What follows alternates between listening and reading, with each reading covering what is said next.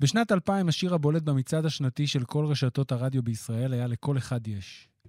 כל אחד יש את שלומי שבת וליאור נרקיס התחיל בשורה הבאה. לכל אחד יש את האחת שלו, שתסגור איתו מעגל. לכל אחת יש את האחד שלה, שיבוא ויפול הגורל. בסלוניקי בשנת 2000, עודד קטש ומכבי תל אביב היו בדיוק המשפט הזה. מי באיזה צד, מי הייתה, אצל מי הייתה הגורל ומי סגר מעגל. תגלו בפרק הבא של ספיק אנד רול. ספיק אנד רול, פודקאסט כדורסל ישראלי.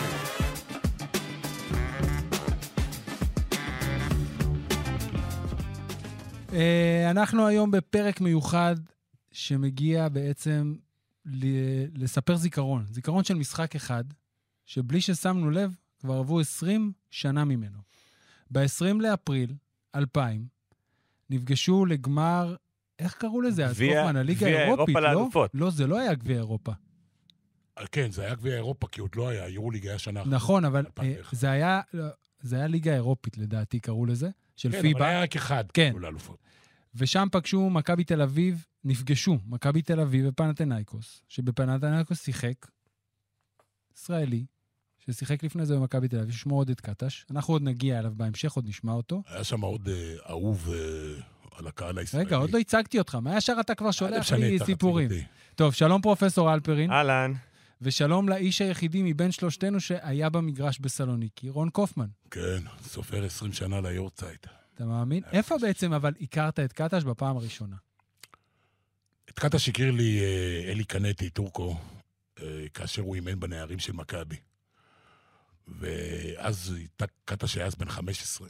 ואז יום אחד הוא אמר לי, תשמע, הוא למד בתיכון שבץ בגבעתיים, שמעון בן צבי, וטורקו בא יום אחד ואמר לי, אה, קוף, בוא תראה מישהו שהוא יקבע מי יאמן אותו במכבי תל אביב. הוא היה בנערים אז. אתה יודע, באתי, כדורסל אני לא מבין. באתי, ראיתי את הסילואטה עם הכדור של ברי ליבוביץ'. אתם ראיתם את ברי? ב highlights. ב highlights. אבל ברי זה היה, אתה יודע, היה לו, היה לו... אי אפשר להסביר את זה בכלל. כאילו, הוא ראה את המגרש עם תשע עיניים. זה היה פשוט מדהים. וראיתי אותו אז עושה pick and roll, הוא היה בן 15, אולי הוא שקל 42 אה, קילו. אמרתי, בוא'נה... אני לא חושב שהוא שוקל הרבה יותר מזה היום. כן, אבל אתה יודע, בוא'נה, הוא היה כול... אתה יודע, הוא שחק מול ערימות, מול uh, חבר'ה, אתה יודע, כל אחד ממותה בגילאים האלה. והוא פשוט, אתה יודע, היא... לא יודע, אי אפשר להסביר את זה, אתה יודע, את הסילואט, איך הוא פשוט הגיע לסל ואיך הם מסתכלים לו על הגב. ואז התחלתי לבוא לאימונים שלו, רק בשביל לראות את הקטע הזה. וב... שהוא היה בן, אה, אני יודע מה, בן 16 או 17, משהו כזה, התחלף אה, עורך במוסף ספורט הארץ, דוב אלפון. איש יקר, ידען, ברמות אחרות, אתה יודע, פרנקופיל. והוא בא ואמר לי, בוא נעשה, בוא נכניס ספורט אה, למוסף. המוסף היה כזה כבד, אתם יודעים, מוסף של עיתון הארץ. והוא העלה אז רעיון, הוא אמר לי, תמצא לי שניים, שני כדורסלנים, אלכס ליבק היה צלם המערכת, צלם אמן, אה, תמצא לי שני כדורסלנים, ואני רוצה פשוט לעשות צילום סטודיו, צילום אמנותי. והמלצתי לו על קטש, ועל בת גילו, שרית ארבל, שהייתה אז כוכבת בנשים, לימים uh, כוכבת uh, ליגת הנשים. שחקן uh, נבחרת ישראל. שחקן נבחרת ישראל. ואלכס פשוט עשה כפולה בשחור לבן, עם הלייקה שלו, עם המצלמה מדהימה, ובצילום, וואלכ, אני מתרגש. בצילום, אתה רואה את קטש עם ההקפצה הזאת, הגבוהה, עם התנועה, מפוצץ גומי לעיסה, עושה כאילו בלון של גומי לעיסה. וזהו, ככה הוא נכנס, אה, מה שנקרא, לכרוניקה. אלפרי, נראה לי שהמפגש הראשון שלך עם קטש היה קצת פחות דרמטי. או הזיכרון. אני חושב שהיית עוד דרך הטלוויזיה, או שהוא היה בא לשחק אה, ברעננה, אני חושב, אה, היו שנים שהיו משחקים נגדנו, אבל בגדול, קטש, אני לא יכול להגיד שהוא היה גיבור ילדותי, כי ההבדל בינינו בגילאים הוא לא כזה גדול, אבל... הוא ללא ספק, יחד עם דורון שפר, שני השחקנים שאני הכי אהבתי לראות כ- כנער. אני יותר סאקר של דורון, ב... ב... אתה אתה נראה כמו איזה פראייר אחד. אני יותר... כן, אבל אבל הם שונים. לא, לא, כן. אבל אני שוב, אני ב- ב- ב- בתודעה שלי, אני הייתי יותר במח... לא, זה לא שהיה מחנ... היה קצת מחנות פעם, מה דורו שנקרא, נגד זה. לא ירדן ארזי עופר ברור, חזה. ברור. לא, לא, הוא בטים איזה, הוא בטים הוא ירדנה. בדיוק. טוב. אבל מבחינת כישרון, לא היה שחקן כמו עודד קטש במדינת אוקיי, ישראל. אז בואו נעשה סיפור מסגרת בעצם, כי אנחנו מתכנסים פה לגמר 2000, אנחנו... לקריירה של עודד אפשר לעשות עוד שני פרקים לפחות. קאטה שיחק במכבי תל אביב ארבע עונות, זכה בארבע אליפויות ושני גביעים, אבל באירופה הקבוצה תמיד הפסידה. בפלייאוף, ולא הייתה קבוצה צמרת. אגב, אגב, רגע, זה היה עשור שחון של מכבי תל אביב. אז אני רוצה להגיד לך, היה...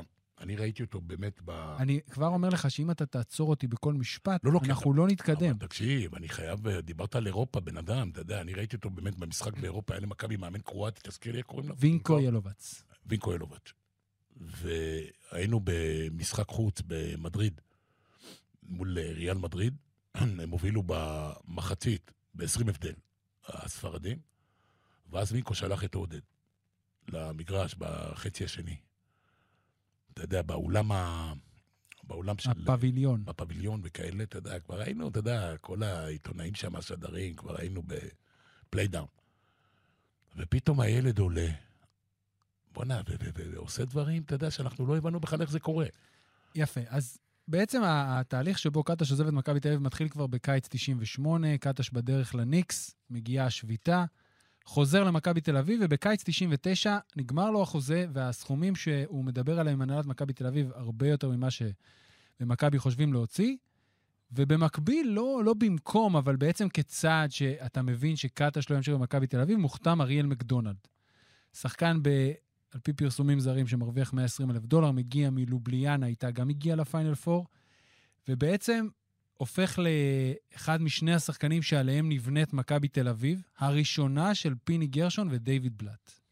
קבוצה שלפחות מבחינת הקבוצות שאני יותר חיבבתי במכבי תל אביב, הקבוצה הזאת של 2000, זאת שלא זכתה, היא זאת שאני אוהב יותר. למה? כי היא הייתה מפלצת בהגנה.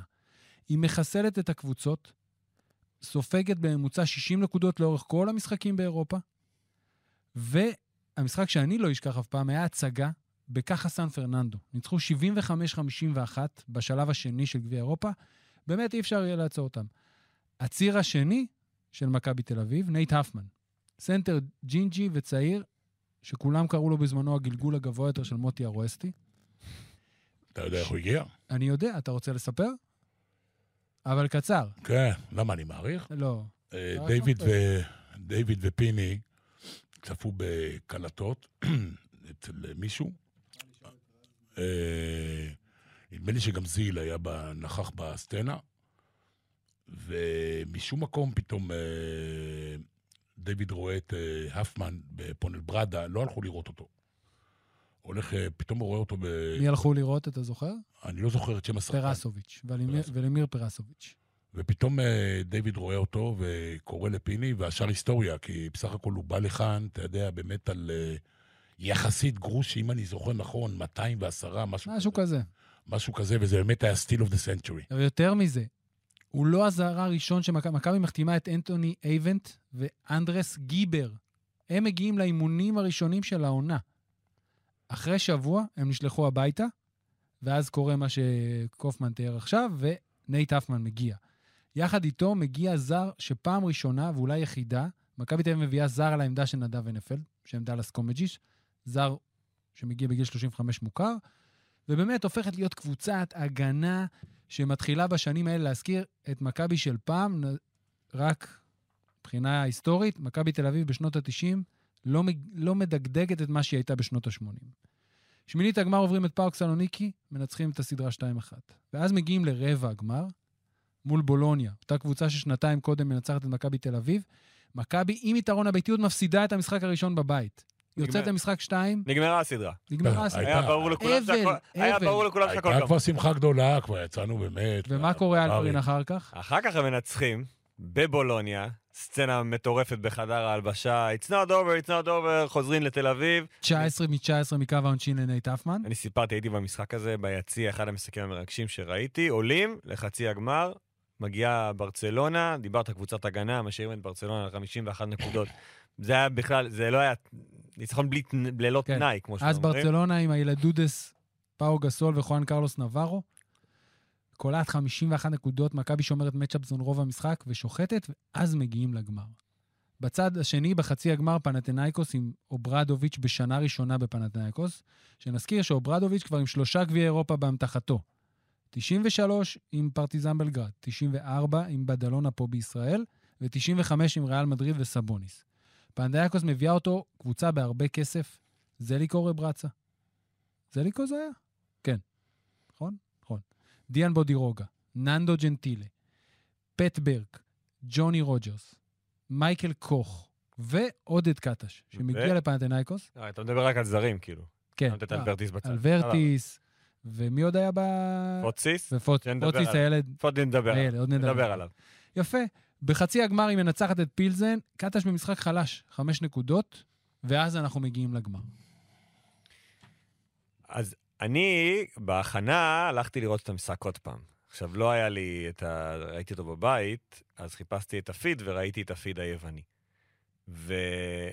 וא', נזכרתי מה זה, שוב, את- זה, היריבות הזאת בין מכבי לפנטינאיקוס הייתה עדיין בבנייה, זה עוד לא היה כמו שאנחנו מכירים אותה היום. אז היא לא הייתה יריבות. כן, אבל ה- הקהל, הייתה יריבות ארוכת שנים. כן, אבל לא כמו אז, אם אתה תיקח עכשיו ותסתכל אחורה, שם התחילה יריבות שלב ב'. כן, אבל היריבות התחילה עוד באיצטדיון השיש, באתונה, כן, אבל- שנים אחרי זה. אני אומר, המשחק הזה שאתה מסתכל, ואתה רואה את הקהל של פנטינאיקוס שמגיע לסלוניקי, והוא גרם לקהל של מכבי להיראות, אתה היית שם, אתה יכול להגיד את זה יותר טוב. לפחות בשידור, אתה לא שומע כמעט את הקהל הצהוב. מה אתה כן רואה? שלטים, עודד קטש, תמיד תהיה איתנו בלב, דברים כאלה, שמספרים את סיפור המשחק מבחוץ, ו... אה, והתחלתי לראות את המשחק. אפשר כבר לדבר על המשחק? כן, כן, זהו. התחלתי לראות את המשחק, ואמרתי לעצמי, אני לא מאמין שעברו רק 20 שנה. ב- מבחינת איך שהמשחק משוחק, אין שלשות. מה זה, עולם אחר. חופרים פנימה רברצה ואפמן במלחמה, שני שופטים, שני שופטים, וזה חשוב, כי היה שיפוט מזעזע במשחק הזה. וואו, אתה, אתה, אתה, גם, ב, גם אתמול שאתה רואה את השריקות, משהו מצטמרר לך. איך יכול להיות שכל מהלך מסתיים בעבירה? לא, לא נתנו לשחק. לא נתנו לשחק, וגם השחקנים שהיו אמורים לשחק במשחק הזה, כל הזמן היו צריכים לצאת החוצה. בעיות עבירות על בעיות עבירות על בעיות עבירות, ופתרונות ופתרונות ופתרונות, פתאום ג'אמצ'י נכנס. שרפ לא יכול לשחק, לא יכול לשמור. אה, הוא היה עם ארבע עבירות תחילת מחצית שנייה, שלוש עבירות מחצית ראשונה, הפמן וקומג'ס, ו... ואתה רואה איך הם מחליפים כל הזמן, וזה לא עידן הרוטציות. זה עוד לא שם. משחקים עם מה שיש. בשידור של הערוץ, יורם ארבל אומר, גור שלף עולה לשחק במחצית הראשונה, במחצית השנייה, וג'אמצ'י, כמו שאמרת, ושלח אומר בשידור, שזה שחקנים שלא שיחקו מינואר בערך. לא, כי, כי גם הסתכלת על חצי הגמר וראית שלושה DNP של ג'אמצ'י, של גור ופופה. ושלושתם שיחקו במשחק הזה, שלושתם, שלושתם עלו, כי לא הייתה ברירה. ואם אנחנו ככה, עוד לפני שאני אכנס לסיפור סיפור קטש, אתה מסתכל על השני צמדים על הקווים ואתה אומר, לא בטוח שהיו הרבה מפגשים כאלה. שאוברדוביץ' חייב, אה, עם איטודיס מצד אחד ופיני עם דיוויד בצד השני, אתה מסתכל, אתה אומר, בואנה, איזה, איזה כוח. יש אבל, אה, אתה יודע, אני ישבתי, אני שידרתי את המשחק ברשת ב' ביחד עם יואב אביב, וישבנו על קו הרוחב, אוקיי? מתחת לקהל היווני. והם נכנסו לנו לתוך המיקרופונים, עם כל הטכנולוגיה וזה, נכנסו לנו לתוך המיקרופונים. עכשיו, אתה רואה מתחת לסלים, דיברת על הקטע של עבירות, היה שם פיצוצים ברמות. אתה יודע, מובילים את הכדור אה, בודירוגה ונגיד זה פנטינאיקוס, בודירוגה וקטש, או אה, ברוטציה ביניהם, למרות שהם היו רוב הזמן ביחד. והם אכלו שם זנדות מהחבר'ה של מכבי, שאתה אתה בגובה, זה בגובה העיניים קורה. הם אכלו שם זנדות, השופטים לא ראו 30-40 אחוז מהעבירות. ועדיין שרקו... כל סוויץ', אתה יודע, כל סוויץ', אתה שמעת אותו בתוך האוזנייה. והקהל צועק, אתה יודע, רוב הזמן השופטים בכלל, האולם עצמו היה אולם של אה, 8,000 מקומות, מושבים. אולם חדש שבנו בסלוניקי, אנחנו עוד רגילים לאלכסנדריון הישן, זה האולם החדש. והמשחק הזה היה הכי גדול ששוחק בו, כאילו, מאז שהוא נחנך, אם אני לא טועה, שנה לפני. והקהל היווני, כמו שאמרת, הקהל הישראלי, אתה יודע, קהל של אה, קונצרטים, והקהל היווני, אתה יודע, פשוט כמו קהל יווני, כאילו מנהל את המשחק.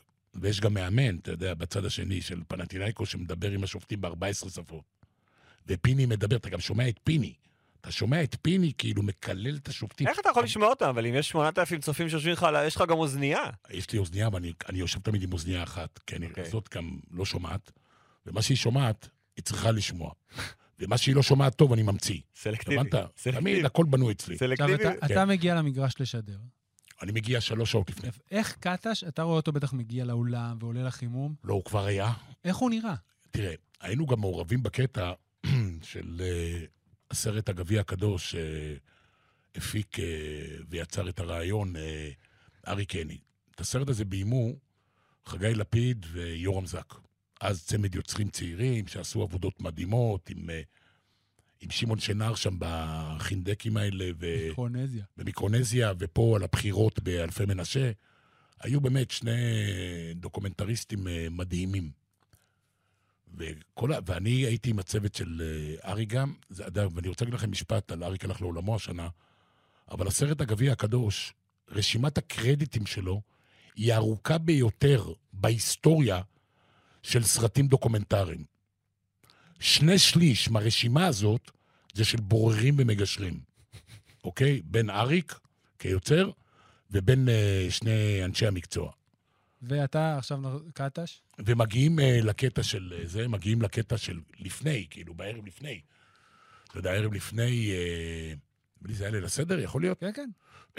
יש אימונים לקבוצות, כאילו מכבי התאמנה, ואחרי זה פנטינאיקוס, ואריק כל הזמן מושך את הצוותים, אתה יודע, לזליקו ולפיני וזה, לתוך המגרש, וקטש, והוא לא נותן לו, אתה יודע, אוברדוביץ' לא נותן, אתה יודע, זה לא...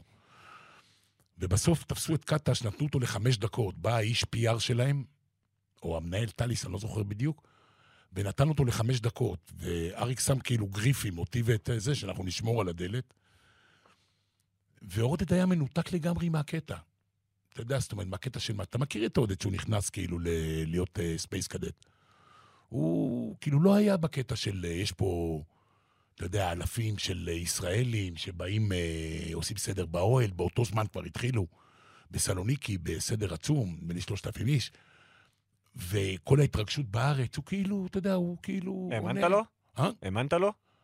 האמנת שזה, שבאמת שהוא מנותק מהסיטואציה, או שזה מה שהוא רצה לשדר החוצה? אני מכיר אותו 30 שנה, אני אף פעם לא יודע, קודם כל לא מספיק קרוב אליו, אתה יודע, וזה, אבל אני אף פעם לא יודע.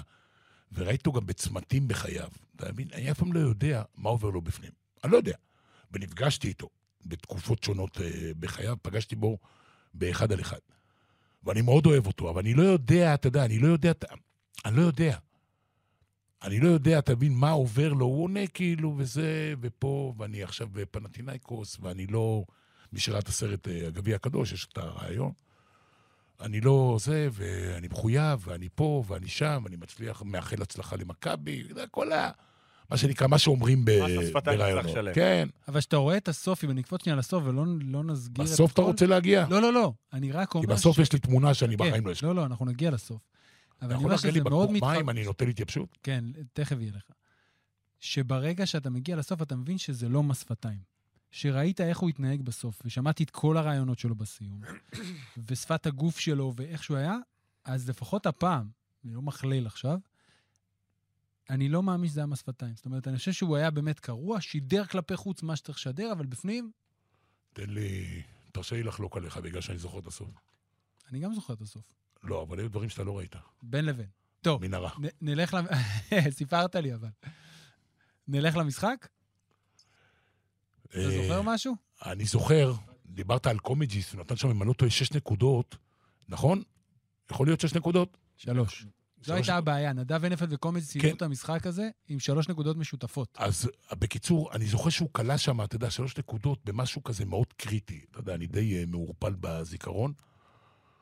אה, אבל זה היה אחד המשחקים, מבחינת משחקים, אה, לשדר אותם יותר קלים מבחינת ה play by play והקלר קומנטטרי, אתה יודע למה? כי כל סל היה פעם ב-200 כל, שנה. כל צה"ל היה, אתה יודע, שיחקו אותו. בוא'נה, המחצית נגמרה, 36-36.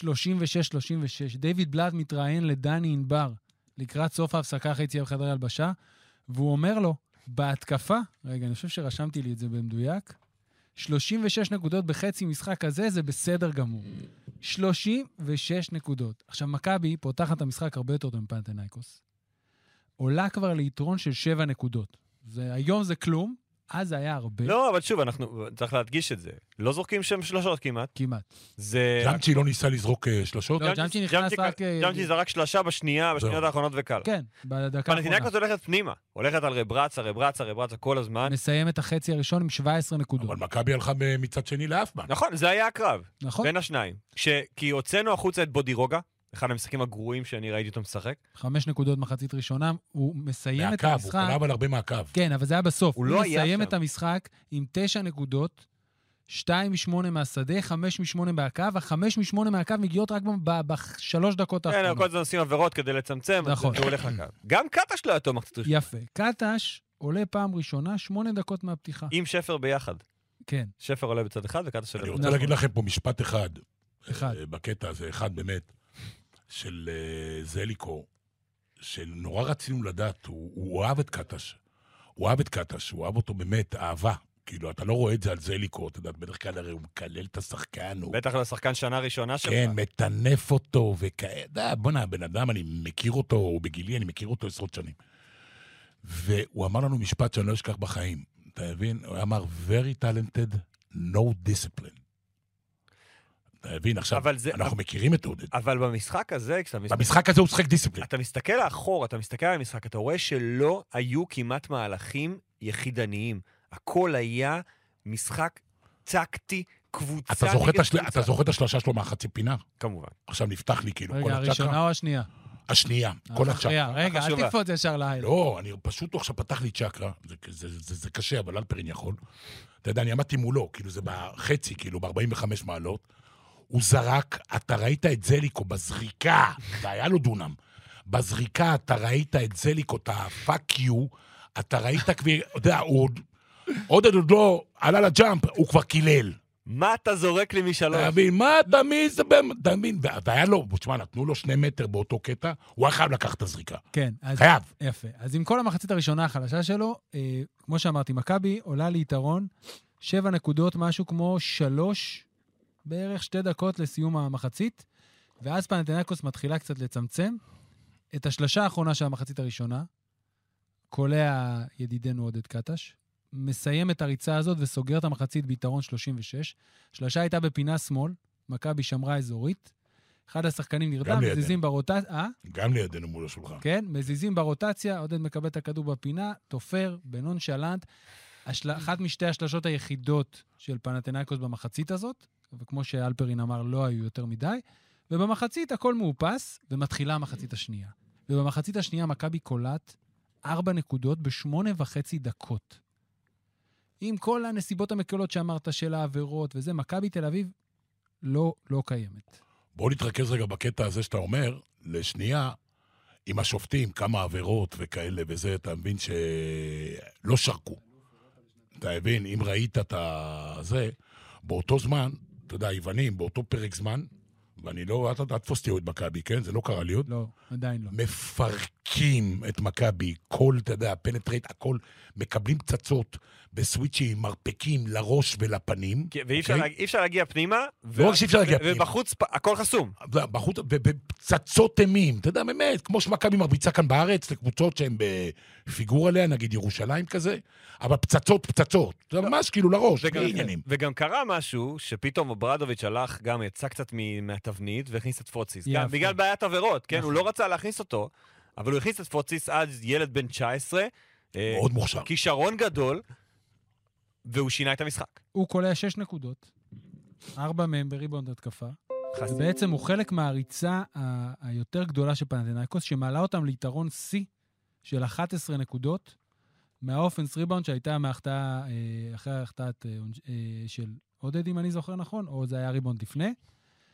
ואז מכבי מתחילה קצת יותר להיכנס לעניינים. ארבע נקודות ברצופות של נייט אפמן, אחת ב post-up, עוד אחת ב dunk מאסיסט של קומג'יס.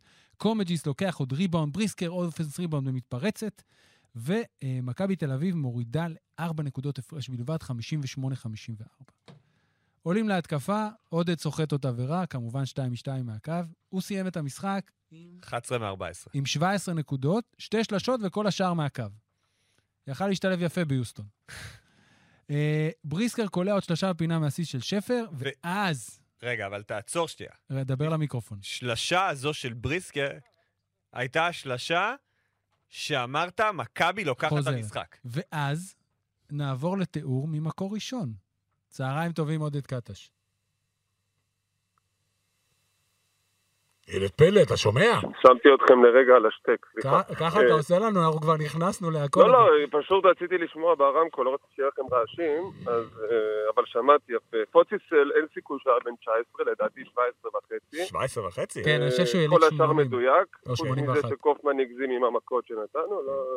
לא הוא נהיה... לא אתה, לא אתה, ילד לא, פלא, לא, לא לא אתה. זכור לי משהו עם השופטים, אבל אני גם באמת לא זוכר את השמונה דקות אה, האלה ככה. אה, אני זוכר שחצי ראשון אמרתם שקלענו רק שתי שלשות, וברצ'ה היה אדיר פשוט במשחק הזה. 17 נקודות מחצית ראשונה. כל כדור הלכנו פנימה, אה, כמו שאוברדוביץ' אוהב, אז היה יותר חפירות מהיום. מה עוד היה שם? ובודירוג היה, אני חושב, באחד המשחקים הכי, הכי חלשים שלו בקריירה. ואז אנחנו הגענו אתה לקחת הכל עליך. מה? אתה לקחת הכל עליך.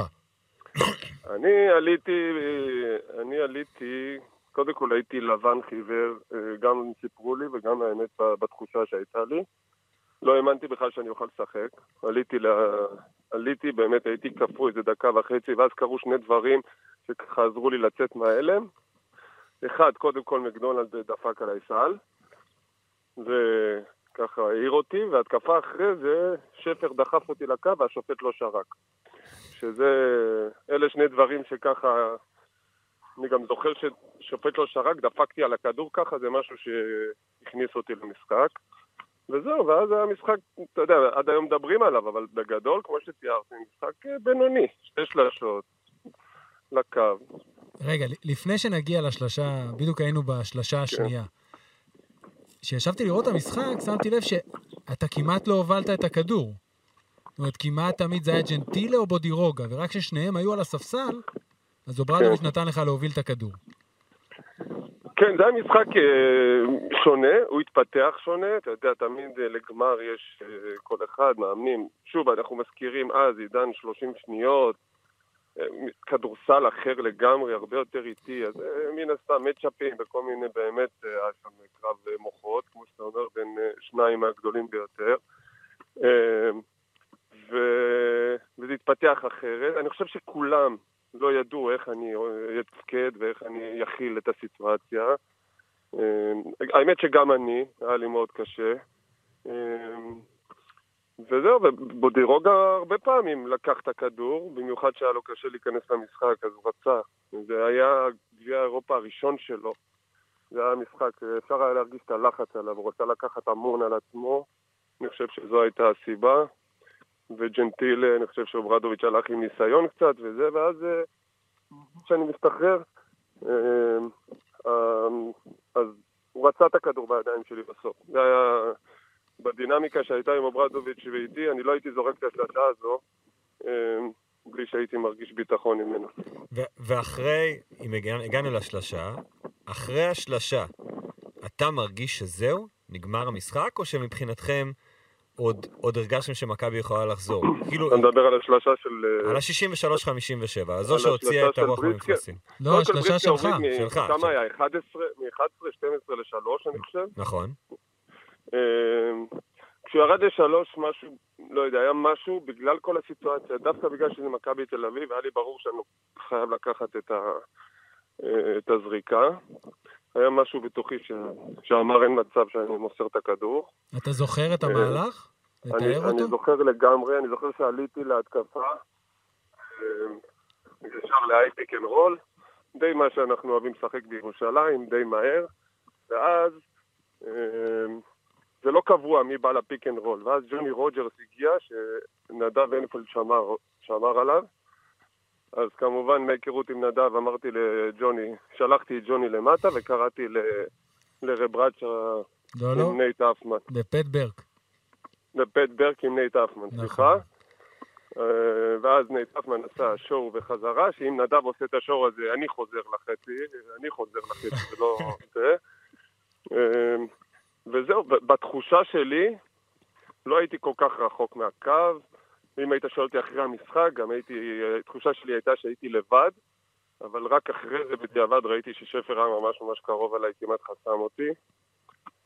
וזהו, וזה מסוג הזריקות האלה שקורות, כל שחקן יספר לך שזה קורה. לא הרבה פעמים, אבל זה קורה. כשהכדור יוצא, אתה מרגיש שזה בפנים.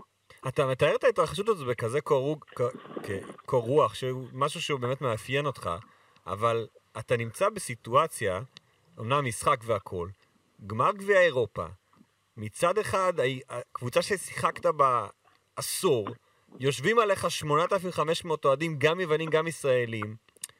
איך אתה מנ- מנהל את המצב הזה באמת בכזה קור רוח? אמ, אני לא- אקח קרדיט ואגיד לך שניהלתי את הדבר הזה, גם הייתי מאוד, הייתי צעיר, הייתי בן 24, 5, שלא... זה לא, זה, זה לא מה שאתה מנהל. על המגרש לא ראו שאתה. צעיר, על הפרקט. לא, אבל המון ניסיון והמון אה, חוויות שאתה אוסף. תראה, תמיד שואלים אותי לגבי זריקות מכריעות וכאלה וזה, ואני תמיד אוהב לשבור מיתוסים לגבי מי הוא ווינר ומי זה, זה לא תמיד זה שקולע, זה זה שבגדול זה שמפחד, שלא מפחד לפסס, זה נגיד אה, בגדול. אבל בתחושה, דווקא בגלל כל ההייפ שהיה סביב המשחק, וזה שזה מכבי, תראה, לקחת שלושה כזו, להחטיא ולהפסיד, זה, זה, זה מפחיד, זה מפחיד, אתה יכול להפסיד את המשחק אחרי שהובלתם 11, 12, יוונים, זה, זה, אבל הפחד היותר גדול שלי, וזה תמיד היה, ללכת הביתה, חזרה אחרי המשחק, ולהרגיש שפחדתי לעשות את זה. זה יותר מפחיד מעשרת אלפים צופים שרוצים אחריך. זה תמיד משהו שיושב לי בראש. ללכת הביתה ולהרגיש שפחדתי, שפחדתי לקחת את האחריות. הפחד מעצמי יותר גדול מכל דבר שהוא. וזה, וזה הסיבה, זו הייתה תחושה, אבל שוב, הייתי באיזה סוג של אה, זון מסוים, אני מאמין. ו- וכל מה שאתה מתאר גם מתיישב הגנתית עם המשחק. זאת אומרת, חוץ מהסל הזה של מקדונלד שנכנסת, ועוד סל אחד שהוא כלה עליך משהו כמו שש דקות לסוף, שמרת עליו ברוב הפוזיישנים, ממה שאני ראיתי, ו- ועמדת יפה, עם כל הפיקנטריה של בעצם המחליף של קטש במכבי, ואם הוא ייכנס לנעליים, וזה משהו ש- שעפף את המשחק הזה. כן, אני חושב ש... תראה, חלק מהבעיות ההגנתיות, שכולם סימנו תמיד אה, ככה נפתרו, ברגע שאוברדוביץ' פחות התייחס לזה, אה, מהיום הראשון שהגעתי. זה היה גם השלב שהתחלתי קצת, אה, קצת התחזקתי, הייתי טיפה מעט יותר חזק בפנתנק הזה, זה ממש עזר לי מאוד הגנתי. אה, אבל אני חושב שגם מכבי תל אביב שיחקו, המשחק היה מאוד טקטי, מאוד אה, לכיוון פוזיישן גיים. זה לא היה משחק כמו היום ריצה, ש... ש... אה, זאת אומרת, אני לא זכור לי הרבה סיטואציות של אחד על אחד ומשחק מהיר כמו שאנחנו רגילים להיום. אז, אה, אז היו בכלל, גם לי וגם לאריאל היו פחות אה, סיטואציות. עכשיו, אני חייב לשאול, כמה פעמים, אם בכלל, ראית את המשחק הזה? יצא לי, יצא לי, בדרך כלל אני מצטרף ככה לקראת הסוף. אני, אבל, אה, ב-60-57 אתה מצטרף, אומר. את הסל, את הסל הזה ראיתי המון, כמעט בכל מקום ש... שמנסים לדבר איתי, אבל דיברתי עליו, אני, אני חושב שעד היום מזכירים לי את הדבר הזה. ואנשים שמזכירים לי את זה מרגישים באמת בתחושה שלהם שזה קרה לפני 8, 9, 10 שנים. הם לא, לא מאמינים שעברו 20 שנה. ובוא נגיד אבל עד היום, שמדובר בעידן אה, פרי הרשתות החברתיות. תחשוב שהיום היה קורה דבר כזה, הכל היה מתפוצץ. מתפוצץ. אה, זה מטורף. עזוב, בכלל מה ש... הכל השתנה. מה שקרה גם אחרי. תחשוב זה שזה היה. עידן ה-30 שניות, אני לא זכיתי לשחק בשעון 24 שניות, שזה זה הדבר הכי טוב שיכול לקרות במשחק שלי. אני... אבל, אבל זה היה עתיק, זה היה עתיק. אני, אחרי המשחק יצאתי, זה היה עידן ש... שאחרי 100 הודעות קוליות, התא שלך מלא, אי אפשר להשאיר יותר הודעות. כאילו היה מקסימום, היו לי איזה 100 הודעות קוליות, 70 מהם של אוהדי הפועל תל אביב. ואני לא יודע מאיפה, מאיפה היה להם את המספר שלי, היווני. אבל זה, זה היה ברמה של לשבת ולהקשיב להם הודעות קוליות. לא היה וואטסאפ, לא היה אחד דבר. הדברים, היו שם הרבה מאוד אנשים, חברים שלי שהם אוהדי מכבי, שהגיעו חלק בטיסות באותו יום. אתה יודע, חלק הרי באו לחצי הגמר, חזרו הביתה וחזרו לזה, לא כולם באו לכל, ה... לכל האירוע. ואתה יודע, ב... נגמר. נגמר המשחק, כאילו, אה, פאו מנצחים וזה, נגמר המשחק, והיה לנו מקבץ פרסומות ברשת ב', והייתי חייב סיגריה, אתה יודע, לא יכולתי לעשן שם, היו יותר מדי שוטרים בזה, ורצתי למנהרה, ממול, המנהרה הייתה בסל הרחוק ממני. ופתאום אני רואה את עודד. אתה יודע, ואני אומר לו, כאילו, היה כזה בהייפ כזה יחסית לעודד, כן? הייתי בשוק, אני חושב. כן, ואמרתי לו, ילד, שיחקת אותה, אני זוכר את זה עכשיו כמו, כמו זה היה אתמול, אתה יודע, ועשינו כזה high five, והוא נכנס לאיזה חדר, או משכו אותו, ופתאום ככה, אתה יודע, אני רואה ככה ב... ב weak side, אני רואה ככה מהדס כזה, שמעון מזרחי, אתה יודע, כאילו, ב... תשמע, אני, אני, אני קפאתי באותו רגע, אתה יודע, לא רק אז, גם היום שאני רואה אותו אני קופא. אבל קפאתי, כאילו, באמת, אבל גם החברים שלי, וגם בכלל אוהדי מכבי שהכרתי, ב... אז היינו בכל האימונים, בכל הדברים האלה, הם היה להם פשוט מיקס פילינג בקטע הזה. קודם כל זה היה אירוע נדיר מבחינת כל מה שהוא כלל. ודבר נוסף זה עודד, זה ילד שלהם, ילד שגדל במועדון שלהם, אז היום הוא ירוק, לצורך העניין, ירוק לבן, אבל אתה יודע, הם, אה, הם, הם לקחו את זה אחרת. זה לא כמו שאתה מפסיד, אה, היית מפסיד לפאו בלי עודד. וגם, דרך אגב, אתה יודע, אפילו בודירוגה, שפה בישראל כמעט חצי גיירו אותו, מהתקופה שהוא היה מגיע לכפר בלום, לגליל, ו... אתה יצאת לשחק, יצא לך לשחק איתו לפני עודד? עם בודירוגה לא. בגליל שהיית? לא, לא, לא, זה לא. שפר שיחק שפר. נגדו. שפר. אז בכלל, אתה יודע, היה כזה, זה היה נורא כזה, איך אני אגיד לכם, כמו מועדון חברים יוקרתי, שהקהל לא, לא בכה על זה, זה לא היה כמו שהייתי בגמרים שמכבי הפסידה, והיה סוג של אה, קינה כללית. זו לא הייתה טרגדיה יוונית. לא הייתה טרגדיה. אנשים יצאו, הם קיבלו, אתה יודע מה, הם קיבלו את הדרמה, איך אומרים החבר'ה ב... ב States, what a drama, היה שם. וב, ובעצם כשאנחנו מגיעים לשניות הסיום, לדעתי הבן אדם השלישי שאתה רואה זה דני ענבר, שניגש, תופס אותך בגופייה, לא נותן לך לזוז, ושם, מבלי ששמת לב, אתה מנפק את אחד הציטוטים היותר חזקים, לפחות שאני זוכר, בכדורסל הישראלי בכל העשורים האלה. זה היום הכי מאושר בקריירה שלי, פאוזה דרמטית, וגם היום הכי עצוב בקריירה שלי.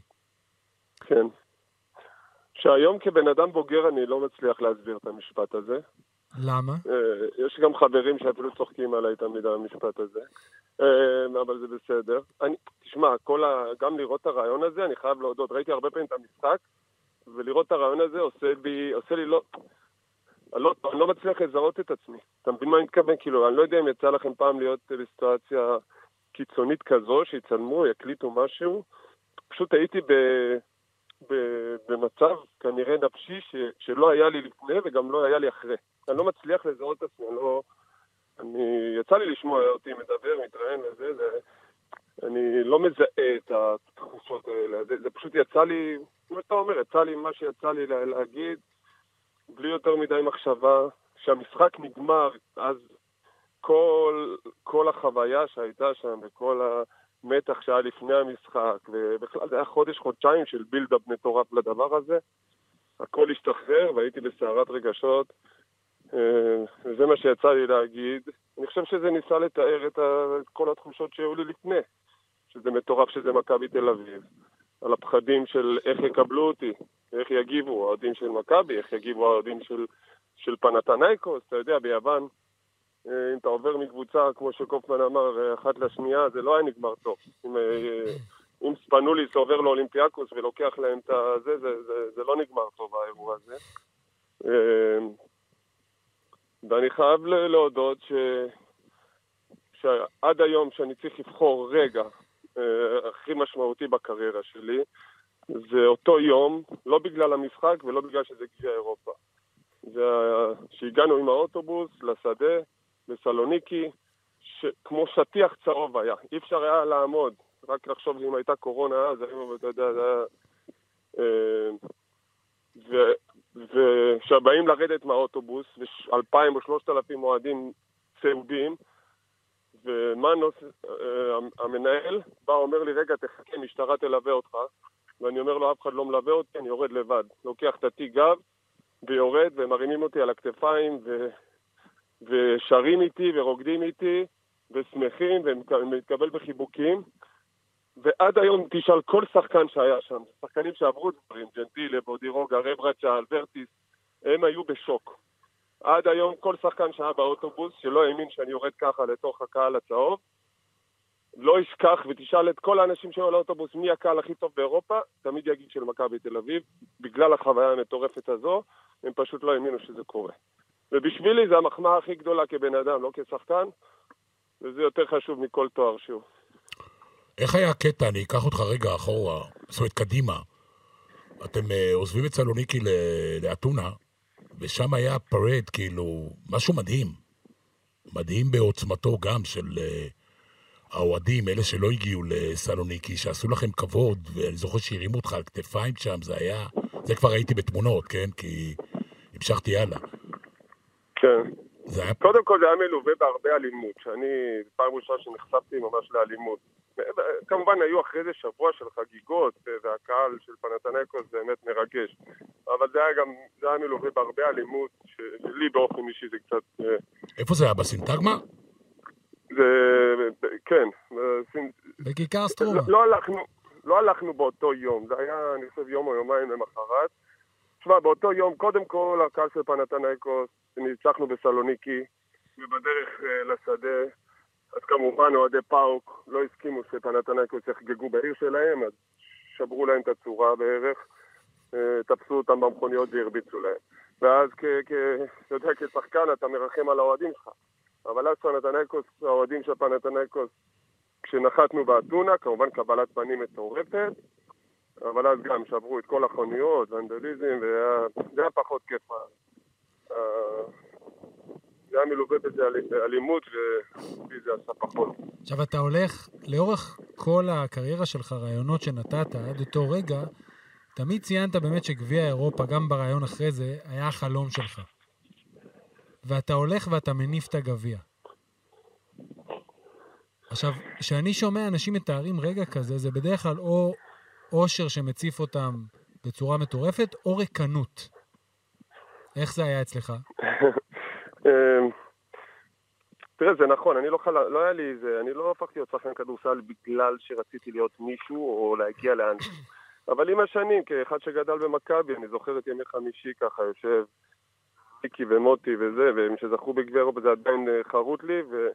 וזה באמת היה, אם הייתי צריך לסמן איזה חלום, והגשמתי את זה.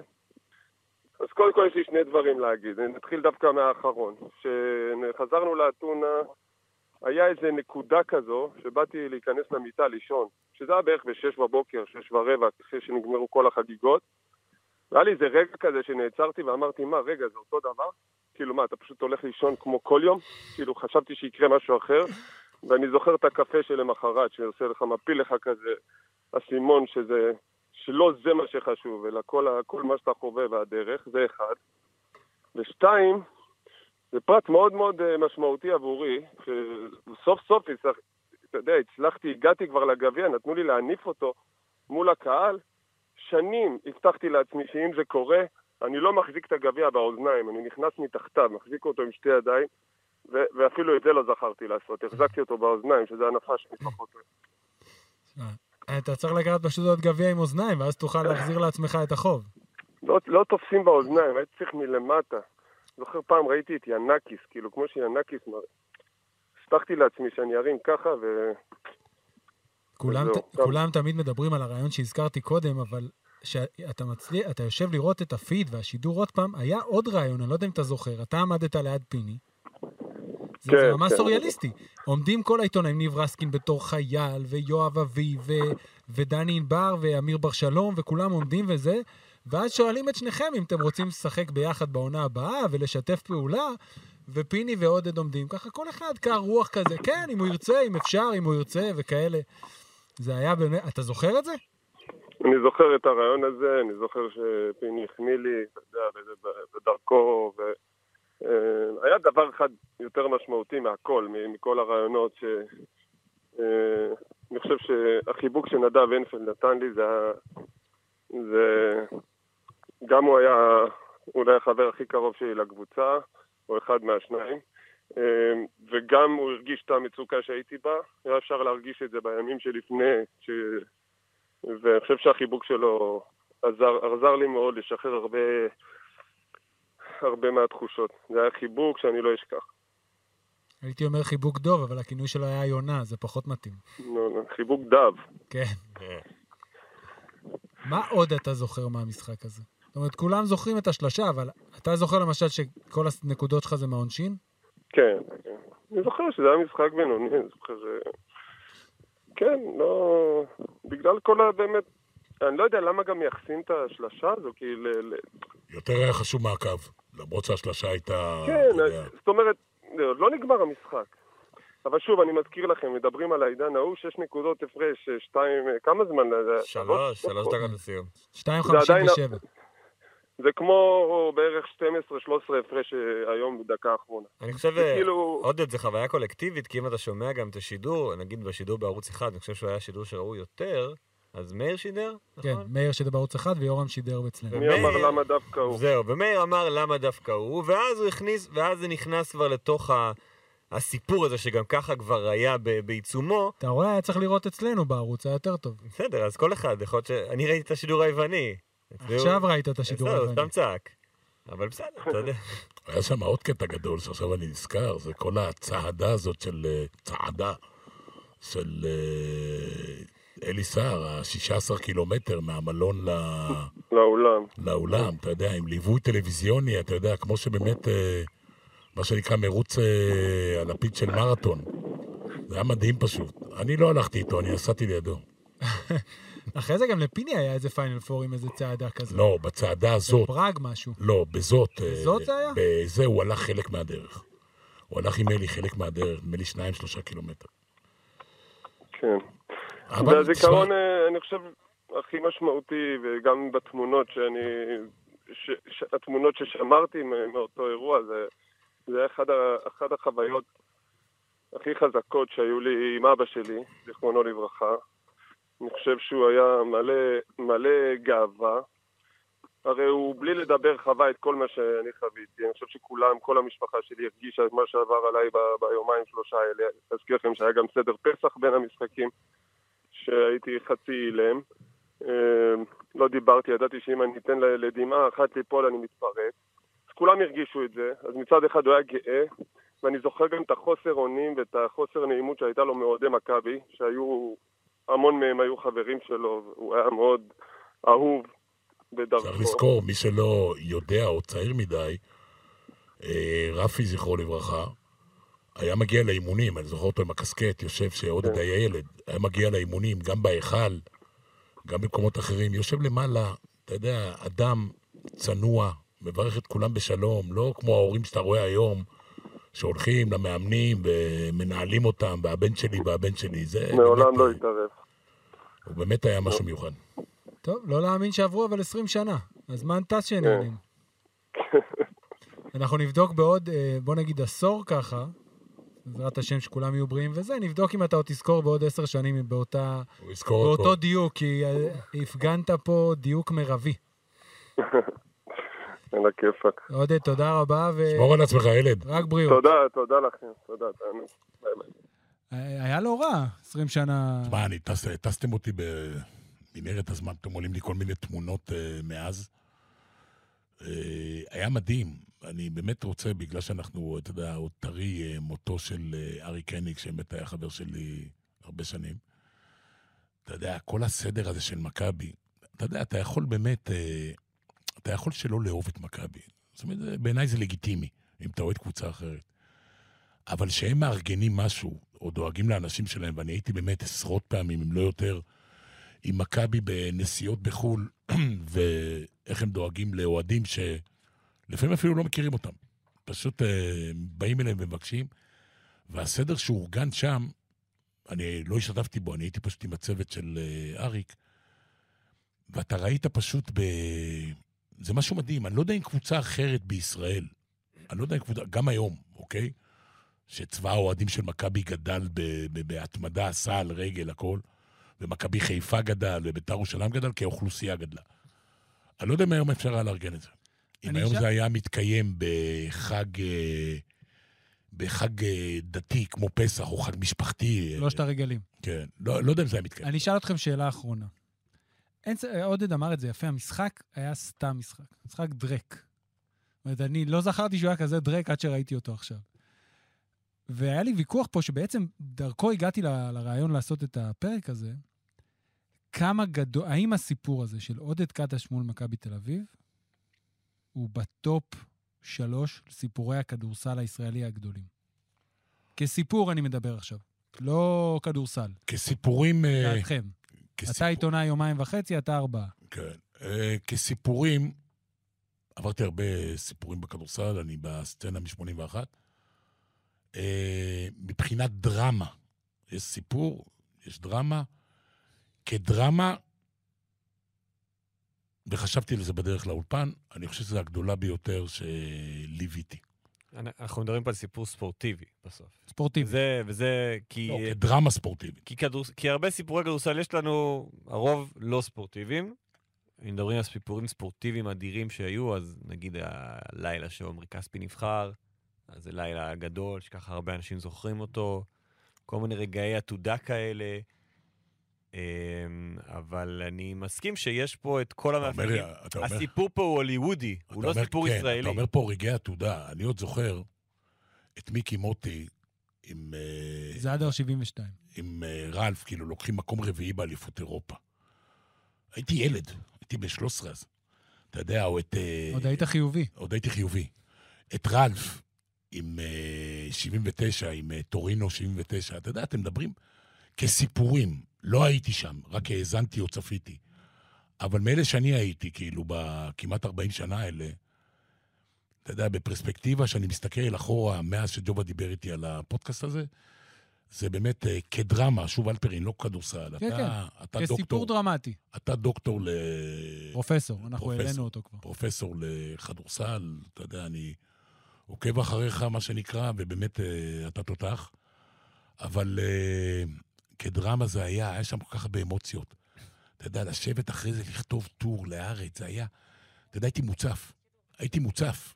כאילו, מצד אחד מכבי, מצד אחד מכבי שלא, לא, כאילו, לא, לא בדיוק אוהב, ומצד שני עודד. אתה יודע, עודד מניף גביע מול מכבי, זאת אומרת, נסה לחשוב על זה. היום אין, אין דברים כאלה. בכל מה שאנחנו מכירים בכדורסל אין דברים כאלה כרגע. חבר'ה, היה כיף. תודה לך. ג'ובה, תודה רבה. למה אתה- למה 20 אתה- שנה, למה אתה סוגר, ג'ובה? מה קרה? יש לנו לך רדיו. בסדר, אבל למה אתה צריך איזה... pick and roll? ספיישל 20 שנה לגמר קטש מול מכבי. תודה שהבאתם אותי.